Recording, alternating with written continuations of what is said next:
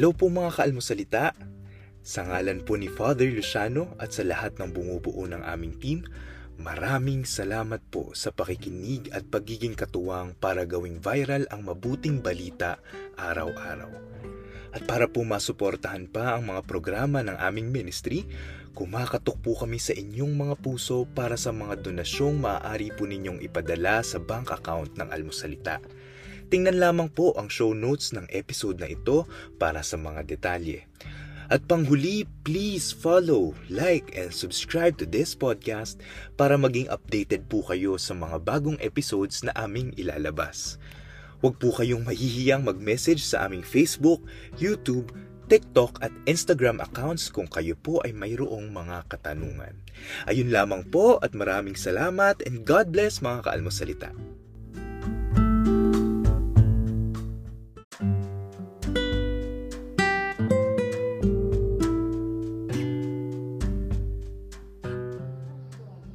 Magandang araw sa inyo mga kaibigan. Itong ating almusalita sa araw na ito, June 3. Ang ebanghelyo natin is Mark 11:27 to 33.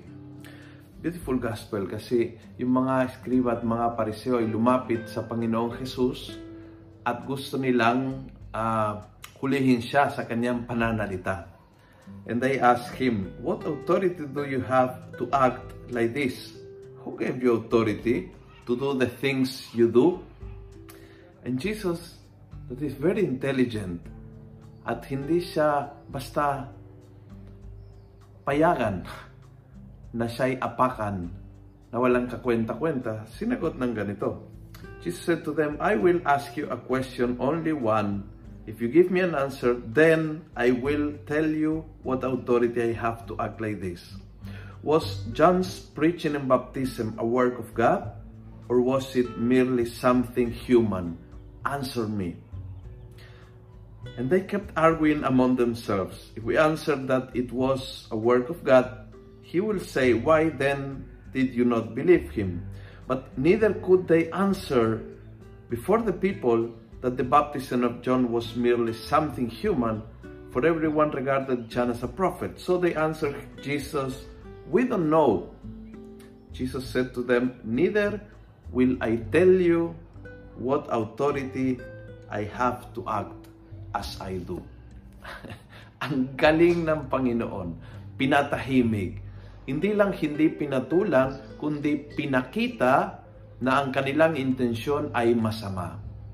And dahil ang kanilang intensyon ay masama, hindi pinayagan ng Panginoon na apakan ang kanyang pagkatao, ang kanyang dignidad. Hindi siya bumaba sa kanilang level. Hindi pinapatulang ang kalokohan ng gusto nilang gawin at ipinakita ang masamang intention nila.